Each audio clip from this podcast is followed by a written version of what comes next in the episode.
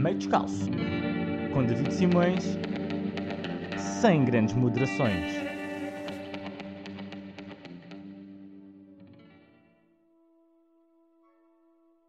E então já estamos em dezembro.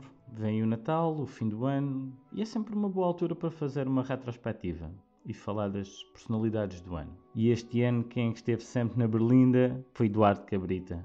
E atenção, não é naquela carrinha berlinda.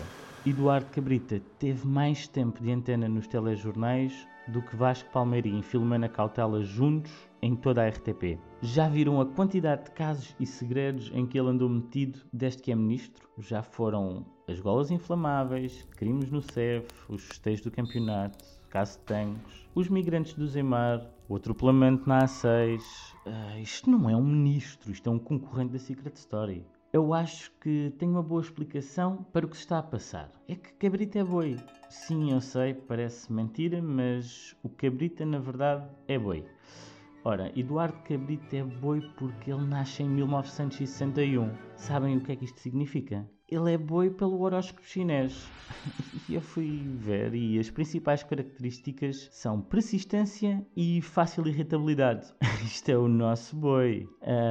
Para se irritar, basta perguntar a que velocidade ia. E persistência, para ele é sinónimo de amizades. Os bois gostam de bois e vice-versa.